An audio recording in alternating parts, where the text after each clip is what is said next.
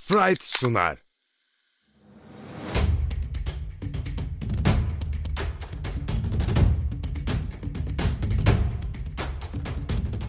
Top yalan söylemez. Avrupa'nın parke zeminlerinden seken zamansız sohbetler. Hazırlayanlar Uğur Ozan Sulak, Ahmet Çakı, Yiğiter Ulu.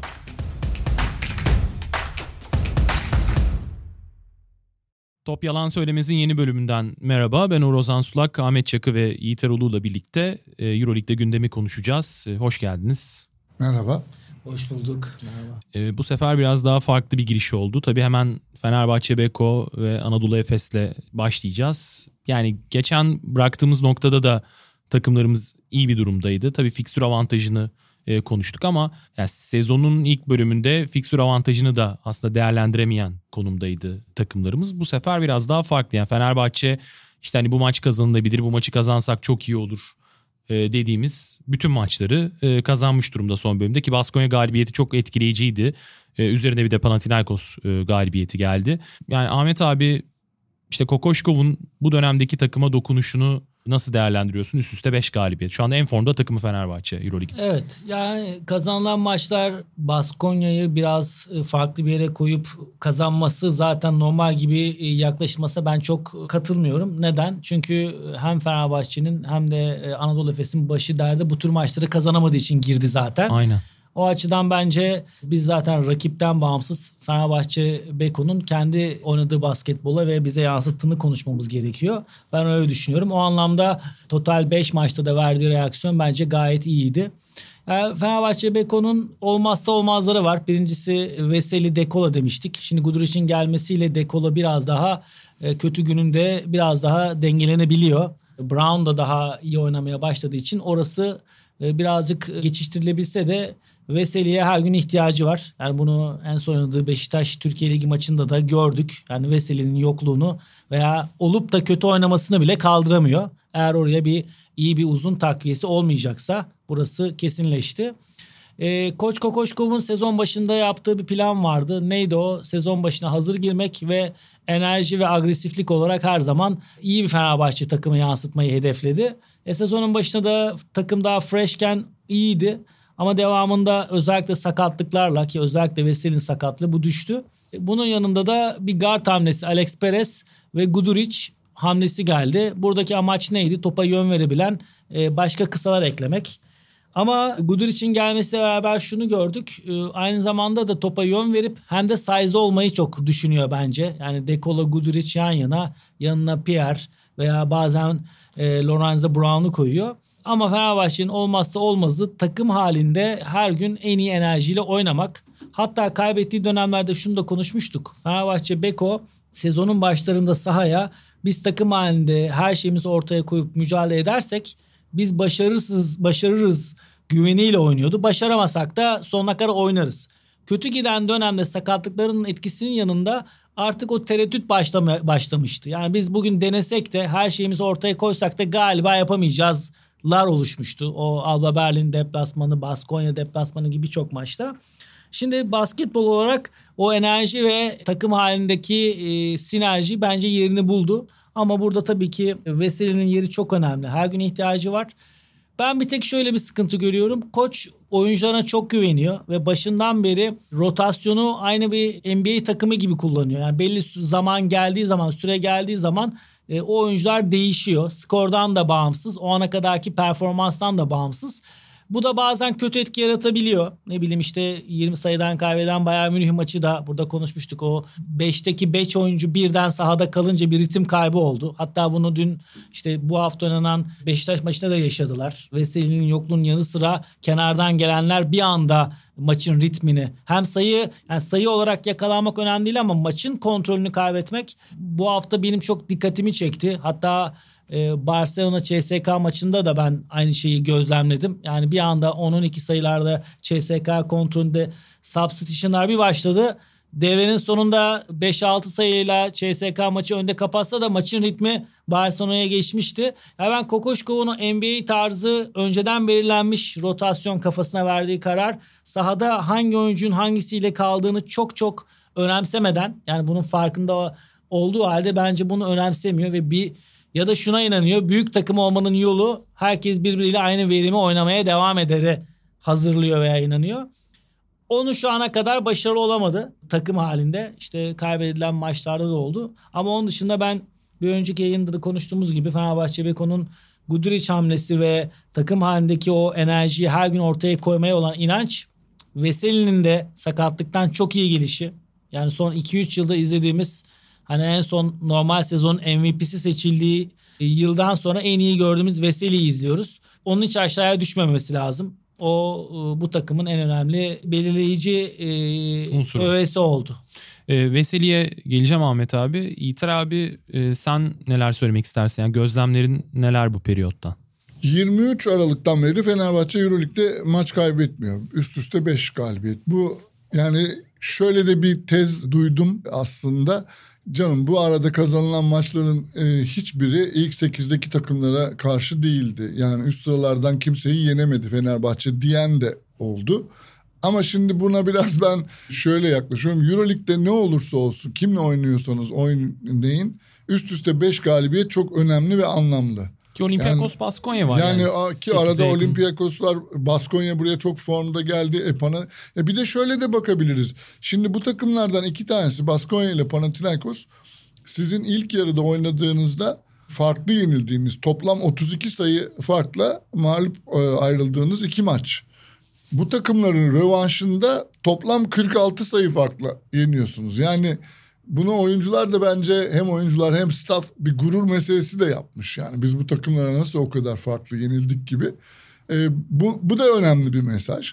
Ve üst üste 5 galibiyet kimle oynarsanız oynayın bu ligde.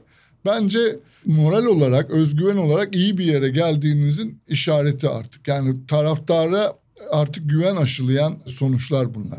Tabii ki arada yenilgiler olabilir. Yani her takım kaybediyor bu ligde ama böyle bir şeyi grafiği yakalamışken artık Fenerbahçe'nin bunda devam edeceğini e, düşünüyorum. Yani Guduric hamlesinin sezon ortasında yapılabilecek en doğru hamlelerden biri olduğunu zaten daha önce de konuşmuştuk. Takıma size olarak hem e, faydalı oldu hem de Nando De Colo ile e, Lorenzo Brown'un üzerindeki yükün bir miktarının alınması e, açısından çok önemli artılar getirdi.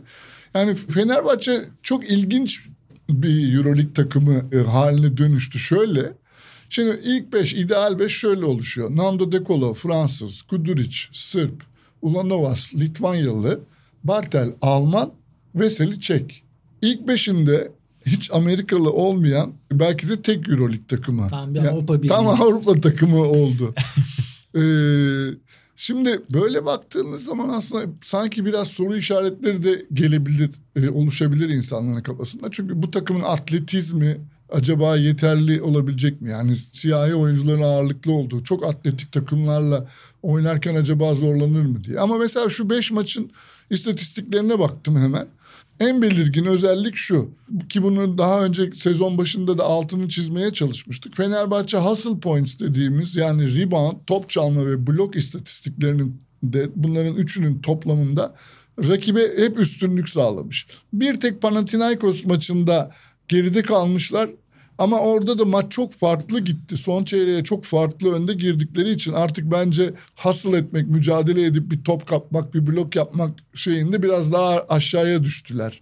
O direnci göstermek konusunda. Ama Asvel gibi, Baskonya gibi atletik özellikleri çok yüksek olan, e, hızlı basketbola e, yatkın olan takımlar karşısında Fenerbahçe çok etkileyiciydi bence o ortaya koyduğu mücadele açısından. Mesela Kızıl Yıldız maçında Fenerbahçe'nin 13 top çalması var.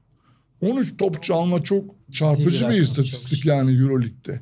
Şimdi eğer takım halinde bu gayreti gösterebiliyorsanız, bu kadar yüksek dozda bir mücadele ortaya koyabiliyorsanız o zaman zaten bu atletizm konusunda belki bir adım sanki gerideymişsiniz gibi duran şeyi de o açığı da kapatmış oluyorsunuz.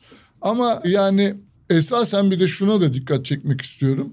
Bu istatistiklerle verdiğim mücadele şeyi çok etkileyici dozu. Ama bir de e, hücumda topu paylaşmak konusunda müthiş bir gelişme oldu. Fenerbahçe'de yani Asist rekorunu kırdılar Baskonya maçında. değil mi? Evet 29, 29 asistle maç bitirdiler. Yani oyuncuların birbirlerine pas vermek konusunda en doğru şutu aramak konusunda topu paylaşmak konusunda bu gayreti bu iyi niyeti göstermesi bence gelecek haftalar için en önemli avantaj artı olarak Çok görüyorum doğru. bunu. Baskonya maçı bence bu arada Fenerbahçe Beko için yani dönüm noktasıydı ki orada çok net bir mesaj verdiler gerçekten. Yani o maçı kazanmak ve böyle net kazanmak, 20 sayılarla kazanmak. Çünkü Baskonya yükselişte ve Ozan'ın da gizli playoff adayı Evet. onları Çok kapasiteli takım Evet, yani. onu kaybetselerdi ya o maçı kazanamamak kötü bir şey olabilirdi ama şu anda çok artıdalar. Moral ve mod olarak da bir de direkt rakibini sayı farkında Evet. alarak yenmek çok değerliydi. E, Peki Sprite'la buz gibi gerçek bölümümüze geçelim. E, Geçen hafta olduğu gibi size bir soru yönelteceğim. E, Bu sefer tarihten bir soru. İter abi otomatikman favori konuma. Yani Anladım. yaşlısın demenin kibar abi, bu daha çok bu. hani Bilgilisin. daha çok Abi, evet abi yani bu biraz daha e, heybedeki bilgilerle e, alakalı bir tabirdi. Şöyle Sibona Zagreb'in Drajan Petrovic liderliğindeki şampiyonluğunda koç kimdi? Oo. Ee, Zeravica mı? Ee, Bir dakika. Bak bilemedim. Zara bize.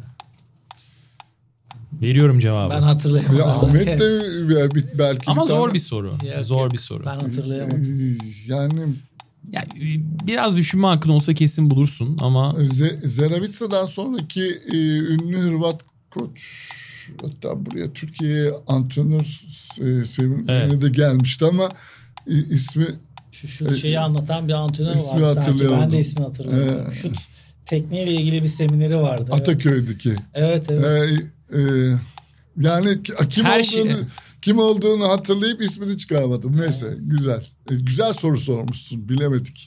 Mirko Novosel. Evet, Novasel Novosel, şut evet. şeyi hatta Yalçın Evet, abi evet, çok evet. konuşurdu ya Evet, Novasel. evet. Yani Novosel Zeravica'nın devamıydı. Evet, ben evet. ona gittim ama Novosel. Ben evet. de şey seminer deyince aklıma geldi direkt abi. Gelip Evet. Nova, At-. Ataköy'deki o küçük salonda e, Emlak Bankası'nın Rahmetli Yalçın salonunda abinin olmuştu. çok sevdiği ve bahsettiği Bu, bu arada şey yani Zerevisa ile alakalı da aklıma farklı bir soru gelmişti. Onu sormadım ama şey 2000'lerden sonra biliyorsun koçluğa işte 80 yaşında mı ne geri dönüyor. Oo, Zaragoza ile tek sezonu yani yarım sezonu var. Çok ilginç. 2003 ya da 2004. 2003'te yaptı mı? Ben Evet evet ama yani şey Zaragoza eski takım zaten. koçluk Ee, öyle. Bıraktıktan sonra evet. insanlar Bu- muhakkak bir daha bir dönüş sağlıyor. Acayip. Dan Peterson'ın da öyle bir sezonu vardı e, Milano'da. Evet Milano'da tekrar Ama tabii geri dönmüştü. şey Zerevisa çok daha yaşlıyken döndü. Acayip fotoğraflar vardı o sene. Neyse. Bu hafta böyle. Gelecek hafta biraz daha e, kolay bir soru. Ha, Zeravica deyince olay 70'lere kadar gidiyor. Ay, evet. Yani 2000 yılında 75 yılında Yugoslavya'yı Avrupa şampiyonu yapmış bir koçun 2000'lerde hala koçluk yapıyor olması ne kadar müthiş bir şey değil mi? Zaten çok yani tam yaşını hatırlayamıyorum ama epey e, dediğim gibi e, yaşlı bir dönemindeydi. Neyse hatta şey neydi Diego Ocampo asistanlarından biri galiba o sezon. Zaragoza'dayken. Zaragoza'dayken Evet, aynen. evet. E, Öyle bir hikaye de var. Neyse devam edeyim. Fenerbahçe Beko ile alakalı Ahmet abi sen Yan Veseli'nin katkısına değinmiştin. Peki bu dönemde iyice artık tepede oynamasına e, ve oradan oyunu yönlendirmesine e, nasıl bakmak lazım? Yani Fenerbahçe bir uzun daha arıyor. İşte Hı hı. Türkiye'de transfer bitti. Euroleague'de transfer bitti ama NBA'den gelecek oyuncu için ya da hani farklı yerden gelecek oyuncu için hala e, tabii ki açık e, transfer dönemi. Veseli'yi biraz daha böyle yüksek posta ya da yani üçlük çizgisinin tepesinde konumlandırıp oradan hücumu yönetme e, fikri Kokoşkov'un yani bu seri yakalanırken e, Önemliydi, evet. evet. sahaya koyduğu en net e, şeylerden biriydi. Ya şimdi Veseli Zeliko e, zamanında da o short pop dediğimiz screen'den sonra tamamen devrilmeyle yarım devrilmeyle oynuyordu. Hem şutu ve daha çok pasıyla o Ekpe Yudoh'la oynadığı dönemden itibaren aktif kullanılan bir şey. Ben Veseli'de şöyle bir şey gözlemliyorum kendi adıma. Bireysel olarak özellikle o yaşadığı sakatlıklardan sonra işin e, teknik yönüne biraz daha kafa yorduğunu düşünüyorum. Özellikle işte izlediğimiz maçlarda maç ısınmasında floater dediğimiz o çembere tam gitmeden arada bitirilen atışlar smaç yerine sonuna kadar gitmek. Eskiden bunları yaptı direkt smaca giderdi. Biraz daha yani bunu sakatlanma korkusu değil ama sakat e, teknik yönüne de yatırım yapması gerektiğine ikna olduğunu düşünüyorum. Onu kendi kararımı birileri mi ikna etti bilmiyorum ama yani her zaman daha çok o sonuna kadar gidip bitirmeye çalışan Veseli hep o floater atış, orta mesafe şut biraz oralarda gözlemliyorum. Bu da olumlu bir şey tabii ki. Çok olumlu. Ya Veseli'nin oralarda kullanıldığı dönemlerdeki avantajı Ahmet veya Bartel'in bitirici konumunda iyi olduğu zaman oluyor. O yüzden hani bir transfer konuşuluyor, isimler de geçiyor. Belki bir tane hem Veseli olmadığı zaman 5 oynayabilen, Veseli 4 olduğunda da yine çembere yakın biraz atletizmiyle, bitiriciyle fark yaratacak bir oyuncuyla iyi bir ikili olabilir sorun oysa eğer. Ki Bartel çok formdaydı. Ee, hani evet o, evet. Yani takımdan uzak kalış Ya Bartel döneminden ve Pierre önce. bu takım için çok özel. Ben onu her zaman söylüyorum. İlk günden beri her gün oradalar ve o enerjide ve o sertlikte o takımı tamamlama işini her gün orada yapıyorlar. Ve Pierre yani bugün Euroleague'e baktığımızda fiyat performans olarak Çok e, iyi. Pierre En iyi- en, en iyi transferlerden Sıkıntı biri. şu, sıkıntı şu Veseli olmadığı gün o ikisinin seviyesi Fenerbahçe'nin hedeflerine götürecek seviyeyi yakalayamıyor Euroleague'de. E, o yüzden. Veseli'nin iyi olup Hı hı. Onların ya- yanında bunu ortaya koyması gerekiyor. Ama Veseli'nin yani uzun vadeli düşündüğümüzde sonuçta Fenerbahçe Beko gibi büyük takımlar uzun vadeli plan yapmak durumundalar. Mutlaka ve mutlaka dinlendirilmesi gerekiyor ve Johnny Hamilton'ın bu yükü omuzlayamayacağı e, anlaşıldı farklı sebeplerden ötürü. E, Ahmet de zaten hani Veseli'yi yedeklemekten ziyade daha çok Veseli ile birlikte sahadayken katkı veren bir oyuncu. O da e, fena konumunda. oynamıyor Ahmet de. iyi katkı Evet. veriyor esasında. Ama yine dediğim gibi oradaki Baskonya çıkmaz. Veseli yani Veseli iyi olacak sonrasını konuşacağız. Bartel, Ahmet kimle yani şöyle söyleyeyim sezonun başında da Cil'in şutu soktuğu gün gene Veseli ile olduğu zaman iyi gözüküyordu. Hı hı. Veseli kötü olduğunda onu da 4 numarada bir tek şut atan bir adam olarak kullanamıyorsunuz. Yani oradaki anahtar kelime Veseli ya da Veseli'nin bu yükünü birazcık alacak bir oyuncu. Evet şöyle bu kadar yoğun bir maç trafiğinde yani 5 numarada oynayacak oyuncunun yani bu Veseli ya da bir başkası da olsa hiç fark etmez. Zaten 20. dakikadan sonra yani 20-22 dakikadan sonra verimliliği düşmeye başlıyor. Yani sizin 20 dak 22 dakikanız var en fazla. Ee, ilk 5 çıkardığınız çok güvendiğiniz pivotunuzla onun istediğiniz gibi e, oynayabilmesi için. Şimdi o zaman geri kalan 20 dakikada kim olacak sahada sorusu vardı. Şimdi Euroleague'deki maçlarda şunu görüyoruz. Yani Ahmet bu sezon gayet iyi bir sezon geçiriyor. Gelişme gösterdiğini de hatta yeni repertuarına yeni atışlar eklediğini Ahmet de mesela o Veseli'nin denediği orta mesafe floater'ı Ahmet de kullandı ve etkili de oluyor. Fakat şöyle bir şey var. Yani maalesef Ahmet Euroleague maçlarında belki eşleştiği rakiplerin işte çabukluğu, tecrübesi vesaire bunlar da faktör olmuştur, etkileyici olmuştur. Çabuk foul problemine giriyor. Sahada kalma zamanını Ahmet kendisi kısıtlıyor. Yani 3'e 4'e ulaşması o kadar çabuk oluyor ki Ahmet'i sahada 15 dakika tutamıyorsunuz. O zaman da bir üçüncü bir uzun arayışı mutlaka oluyor. İşte Hamilton orayı dolduramadı. Yani kağıt üzerinde 3 uzun var. Yani Veseli bizim A planımız. İşte B Ahmet, C Hamilton diyelim mesela. E, Hamilton C'de bekleneni veremedi. Ahmet'in B'deki süresi faul nedeniyle kısalıyor. O zaman ya Veseli'ye yükleniyorsunuz ki bu onun için çok yıpratıcı olmaya başlıyor. Üst üste gelen maçlarda. Ya da oraya birini mutlaka eklemek e, zorundasınız kadroya. Yani Hamilton'dan bence daha önce vazgeçilmesi ve orada çemberi koruma e, özellikle çemberi koruma fonksiyonu ağır basan atletik bir oyuncunun Fenerbahçe kadrosuna eklenmesi gerekirdi. Ama bu bir şekilde olmadı. Şu ana kadar gelindi. Şimdi de sanıyorum bir takım gayretleri var. Peki Anadolu Efes'le e, devam edelim. E, Efes'te playoff potasına e, giriş yaptı. 7. sırada e, an itibarıyla bu hafta itibarıyla ve tam kim ki galibiyeti hani büyük anlamlar yüklememeniz gereken hiçbir takım için e, bir galibiyet. Yani kim ki e, nasıl tabir etmek lazım? Yani iyi bir idman bile e, veremiyor bazen e, takımlara. Yani Efes'in e, mutlaka ve mutlaka Ergin Ataman döneminde daha iyi e, yaptığı idmanlar, daha yo- yoğun yaptığı idmanlar e, olmuştur e, kim ki maçındansa. E, Birçok takım için bu geçerli tabii ki ama Efes Berlin yani Alba Berlin galibiyeti özellikle 3. periyottaki reaksiyon e, belki de bundan birkaç ay sonra dönüp bakacağımız hatırlayacağımız işte hani Efes için sezonda önemli bir adımdı e, diyebileceğimiz bir üçüncü çeyrek performansı oldu. Öncesinde tabii Yine bir Asvel e, galibiyeti var. Canan Musa transferini de belki biraz konuşalım. Evet. Ya bugün itibariyle, bu hafta itibariyle Efes'te gördüğünüz bir değişim var mı? İleriye nasıl bakmak lazım? Şimdi Anadolu Efes e, deplasmandaki CSK maçı ve evlerinde kaybettikleri Real Madrid maçında zaten istediği yerde olmama nedeni kendi seviyesinin altındaki takımlara kaybetmiş olması. İşte iyi bir sezon geçirse de Bayern Münih, işte kendi evindeki sezon başındaki Zenit mağlubiyeti gibi. Buradaki e, Baskonya. Evdeki Baskonya maçı gibi. Bu tür maçlar zaten Anadolu Efes için sorundu. E, bu tür maçları da kazanmaya başladı. Ya Anadolu Efes'in biz zaten iyiye gideceğini konuşuyorduk. Çünkü onların temel bir yapısı var. Oradaki genel yapı özellikle kısa oyuncuların bireysel performansına çok bağlı. Çünkü iyi günlerinde de Anadolu Efes'in iyi gününde de Shane Larkin, Misic, Simon önderliğindeki yaratıcılığıydı. O oyuncuların performansıydı. İstikrarlı bir şekilde o performansı ortaya koyamıyor olmasıydı.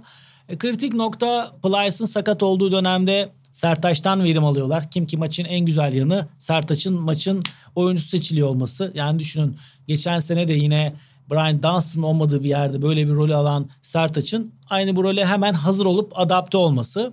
Ee, ben Anadolu Efes'i konuştuğumuzda her zaman tabii ki kısa yaratıcını çok iyi bir yere koyuyorum. Çünkü Ergin Ataman'ın sistemi bu. Ama Muerman bence Anadolu Efes'in yapısındaki en önemli oyuncu. Çünkü onun oradan şutu, bir seviye posta ve karar vericiliği gerçekten çok önemli. Yani ben de mesela Eurolig'in dışında Türkiye Ligi için düşündüğümde Anadolu Efes'te bir sürü oyuncu değişiyor. İşte Shane Larkin de Türk pasaportu almasıyla.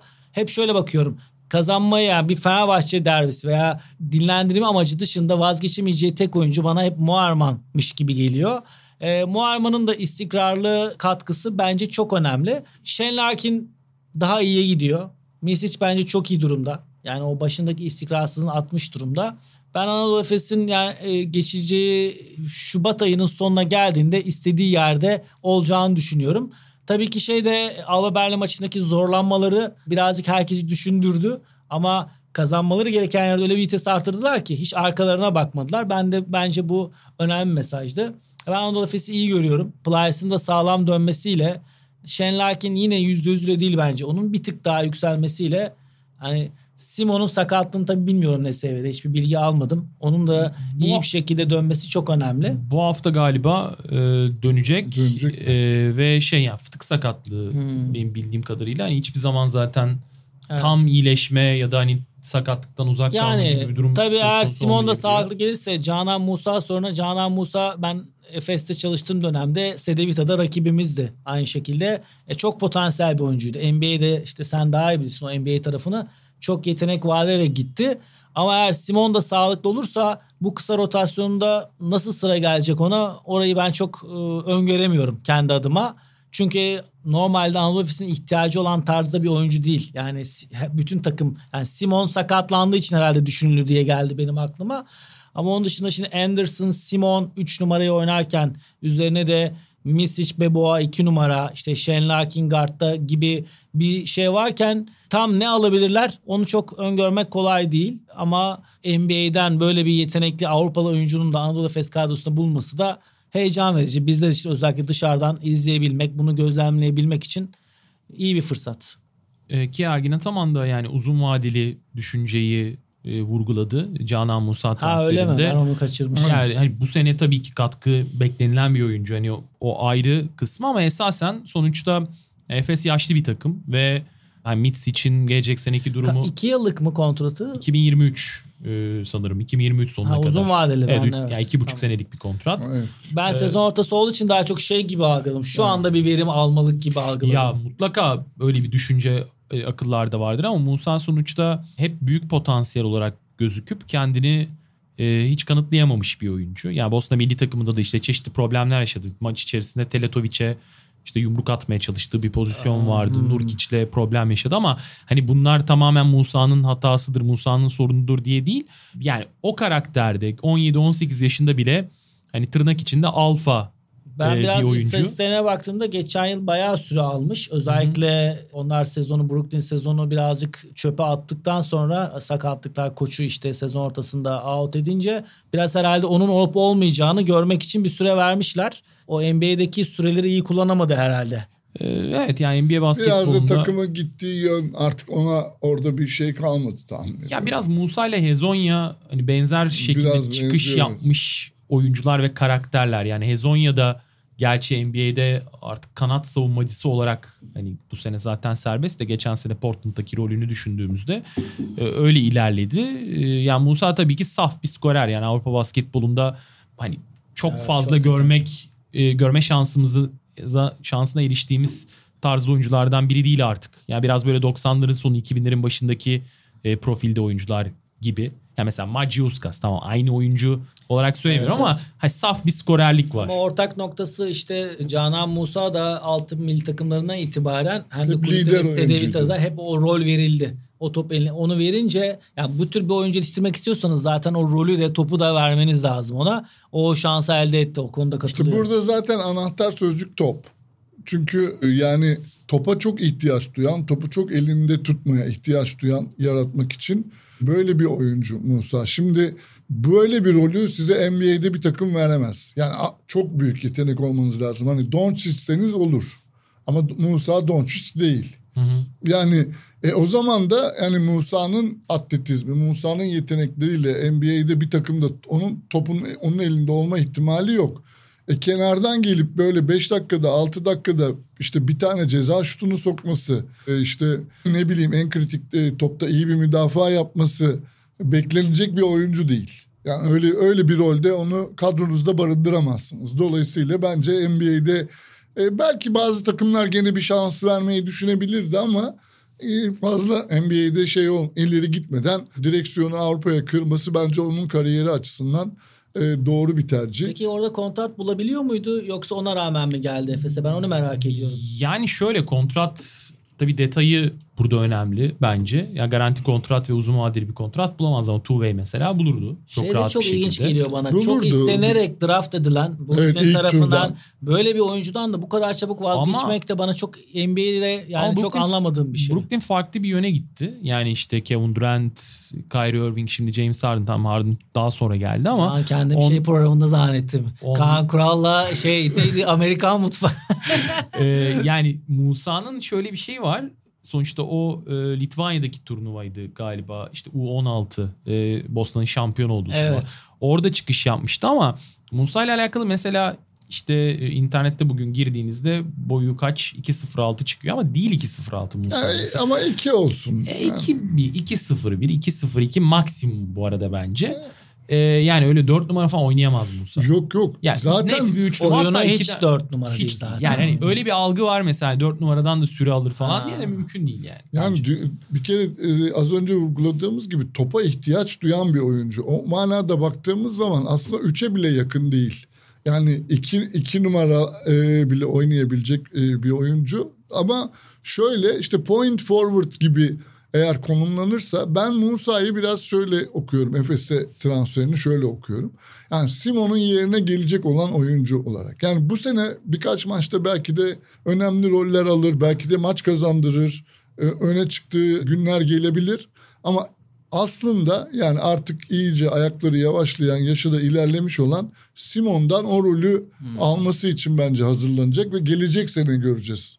Topa Asıl- yön veren, asıl bir- Musa. topa yön verebilen Topa bir yön 3 verebilen numara. bir üç numara Evet. olarak okuyalım bence bu transferi. Yani e, Evet, evet. Simon'un çok rolünü alabilecek bir oyuncu mu emin değilim ama yani fikrin e, bu olabileceği ortada. Yani bir- Simon'un da ona biraz- Simon'un da onu yetiştirmesi bu yarım sezonda e, ona bir şeyler öğretmesi, karşılıklı antrenman yapıyor olmaları biraz bu tabloyu çok e, fazla hani çevirebilir Efes'le. benzetme yapmış oldum ama yani biraz şimdi uzun iki numara ve skorer, skorer iki numara. Mesela Avrupa basketbol tarihinde düşündüğümüzde ilk akla gelen oyuncu ne? Mesela Danilovic yani 2 metrenin üstünde. Danilovic, Bodiroga. O, yani Bodiroga hani Evet. biraz oyun kurucu gibi düşünerek Evet. söylüyor ama Danilovic sonuçta daha bitirici rolde olduğu için. Yani şey hani Musa direkt kendi kurallarıyla ya da kendi aklındakiyle e, buraya gelip hani ben şunu yapacağım bunu yapacağım falan tarzında yaklaşmaması lazım. Öyle bir Zaten şey olmaz. lazım. Ergin Ataman'ın olduğu yerden Anadolu Efes. Ama şimdiye kadar hep böyle oldu işte Musa'nın kariyerinde Evet, e, öyle bir evet. durum var ve hani Ergin Ataman işte Dimitris Itudis, Pablo Lasso belki hani bu tarz koçlar yani dönem dönem özgürlük verme niyetinde olan koçlar bence hani Musa için avantaj. Mesela Obradovic Yasikevicius, Messina gibi koçlarla Musa'nın Hiç çalışma olmazdı. ihtimali Hiç olmaz. Pek yok. Razan Musa topla bir şey yaratsın da Anadolu Efes bench'i işte- e, teknik kim onu kullanmanın yolunu bulur. Siz Yok, merak etmeyin. Yeter ki o yaratsın. Ahmet abinin dediği gibi yani biraz şöyle bir durum var. Musa bir fırsat transferi ama lükse de kaçıyor. Neden lükse kaçıyor? Sonuçta mesela Boboa da var kenarda. Yani, Yani kenar- bu sene çok az sırasının geleceğini düşünüyorum. Çok bu sene için yani belki belki işte tek tük maçlar olabilir maçına göre uzun kalmak istedikleri zaman sahada. İşte çünkü Bobo Aylan yani 3 Ve 3 Türkiye kısa Ligi'nde- zaman Türkiye Ligi'nde çok ciddi bir avantajı var. Galibiyet farkı olarak ikinciyle. Belki Evet. oralarda denemeye Oralarda şansları da görecektir. Gerçi orada da işte bir lisansı iptal etmeniz gerekiyor. Ciddi bir para ödeniyor lisans para falan. Kolay tercihler değil ama ya bizim için bir şans ya. Sonuçta NBA'den e, Avrupalı bir potansiyel oyuncuyu gözlemleyeceğiz. Hepimiz için bir şans bir de inşallah. tabii daha olur. yaşı çok genç. Yani oyununu değiştirmesi ve yeni bir şeyler eklemesi, kafasını da biraz değiştirmesi için önünde bir zaman var. Doğru bir yere de geldiğini düşünüyorum yani ben. Ama e, tekrar eğer buradan Efes'e sıçrayacak olursak hani şöyle e, özetleyelim. Son 5 maçta onların da 4 galibiyeti var. Tek mağlubiyet Real Madrid'e İstanbul'da. E, o maçta da şöyle bir istatistik vereyim. Larkin 7 sayı 6'da 0 üçlük. Yani şimdi Larkin'in tek hanelerde kalma lüksü yok Efes için. Onu çok net görüyoruz. Larkin'in mutlaka 15 sayı civarı bir üretim yapması ve üçlüklerle de oyunu açabilecek olduğunu, arkadaşlarına da bir şeyler hazırlayabilecek olduğunu belli yüzde e, yani belli bir yüzde de Larkin için beklenen yüzde yüzde 40 civarı ama hani yüzde 35 de e, kabul edilebilir bir şey ama 6'da 0 kabul edilebilir bir şey değil herhalde. Dolayısıyla yani Efes'in ne yaptığında kazandığını, ne yapamadığı zaman kaybettiğini o maç aslında turnusol kağıdı gibi bizim önümüze koymuş oluyor. Efes'in hep burada şunu söyledik. Kadrosu gayet iyi, gayet uyumlu, kimyası çok üst düzeyde. Kendi içinden çözümünü bulacak. Yani kendileri form grafiklerini yukarıya yukarıya çekerek zaten bir kazanma dönemine adım atacaklar. Bunu bekliyoruz demiştik. O gerçekleşti. Ama tabii şu- Simon'un sakatlanmış olması önemli bir handikap. Ee, inşallah en kısa sürede sağlıklı bir şekilde döner. E, peki buradan Euroleague'de sezonun hani Brezilya dizisi e, hikayesine geçeyim. Tom Hurtel, e, Barcelona, Real Madrid. Yani bildiklerimizi söyleyelim ya da medyada yazılan e, kısımları aktaralım. Şimdi Tom Hurtel ile Barcelona'nın yolları ayrıldı. Fakat kontrattaki anlaşmaya göre e, tarafların mutabık kaldığı konu sezon sonuna kadar bu yılın sonuna kadar başka bir İspanya takımında oynayamayacak Tom Hurtel. Yani Real Madrid'e bu yıl gidemiyor ve 6 Ocak'ta da Euroleague içi transfer e, kapandı. Yani herhangi bir Euroleague takımına da gidemez. Artık evet. Ama Eurocup takımına gidebilir mesela şu anda. Ve Fransa Ama bu seneki parasını da ödüyorlar galiba. Ödüyorlar ama-? Ben Hurt benim bildiğim Hurtel kolay kolay Euro Cup takımına gitmez. bakalım yani şey şey olarak söylüyorum bunu ihtimal olarak Var, söylüyorum ama Fransa'da falan belki Monaco falan Belki. öyle bir yerlerden çıkabilir. İspanyol basınındaki zaten hani son çıkan haberler Malaga mı? yo yo e, şey ASB takımına gidemiyor zaten. İspanya- Yani Ha, şey- ASB'ye de gidemiyor. gidemiyor ama Real Madrid'de 2021 yazından başlayacak şekilde söz kestiği e, söyleniyor. Tabii Real Madrid'in şu anda koçu Pablo Lasso ile kontratı e, uzatılmış değil. O yüzden gelecek sezonun planlamaları da hani biraz havada ama ya Ama Tom İspanya'da biliyorsun o koça Evet, çok koça bağlı değil. Yani koç kalmayacağını düşünseler bile istiyorlarsa onu tuta alabilirler. Yani orada tabii ki koçun bir istediği oyuncuyu alma hakkı var veya Pabloso'da ama Pabloso gidecekse bile o istiyorsa da alırlar yani.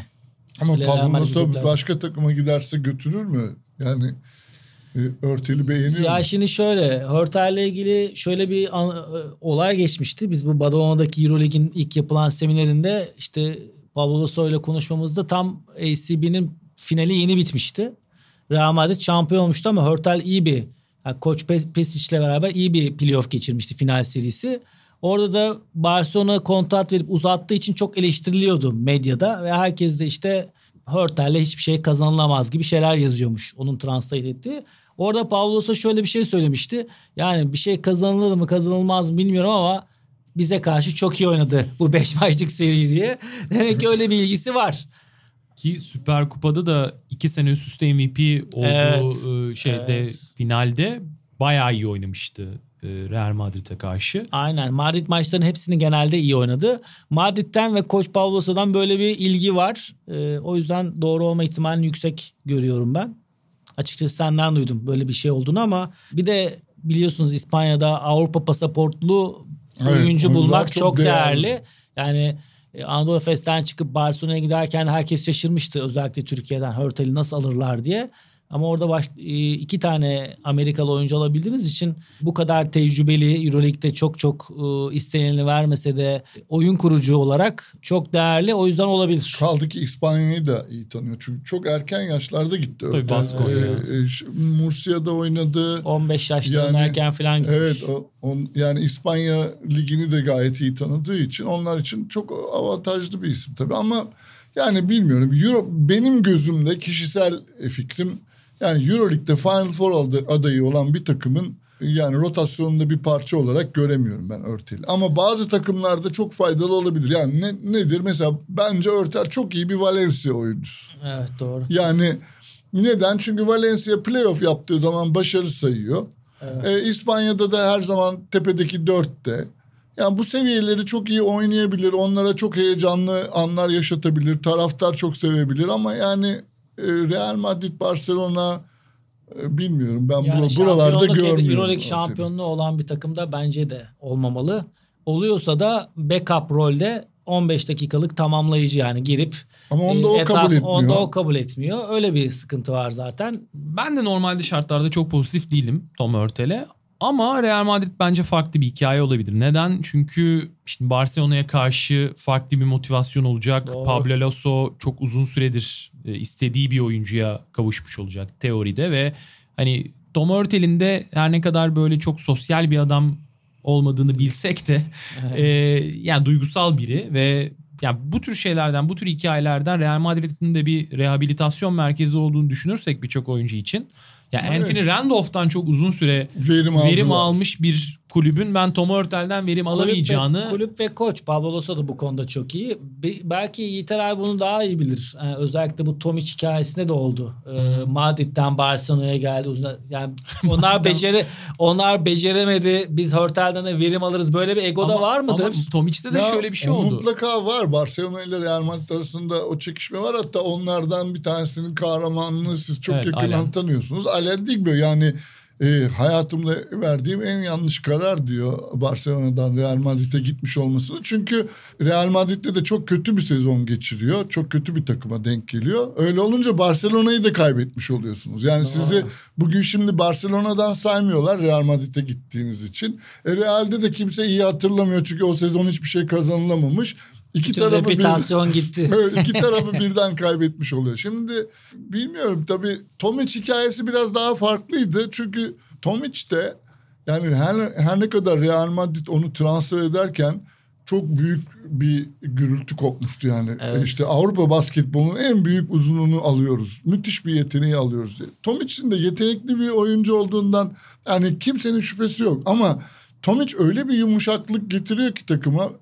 Biliyorsunuz yani Real'deyken e, Real hiçbir şey kazanamadı Tomic'le. Aynısını söyleyecektim. Barcelona'ya gitti Tomic. Barcelona Tomic'le hiçbir şey kazanamadı. Tomic Tek- kötü tek bir oyuncu mu mu? acaba? Tek nedeni o mu? Etrafı mı ona göre doğru değil acaba? Bilemiyorum. Bin tane faktör eklenebilir ama Tomic'in yumuşaklığı da o, muhtemelen e, eksilerden bir tanesi ve ilk akla geleni. Tibor Plyce rolünde mesela Ante Tomic müthiş olur bir takımda ama işte o rolleri kabul ettirebilmek bence yani Messi'nin önemli. Real Madrid'in koçuyken ilk onu Ama o- Adriatik Ligi'nden aldığında o takım abi inanılmaz bir etki yaratmıştı. Yani topu Viličković.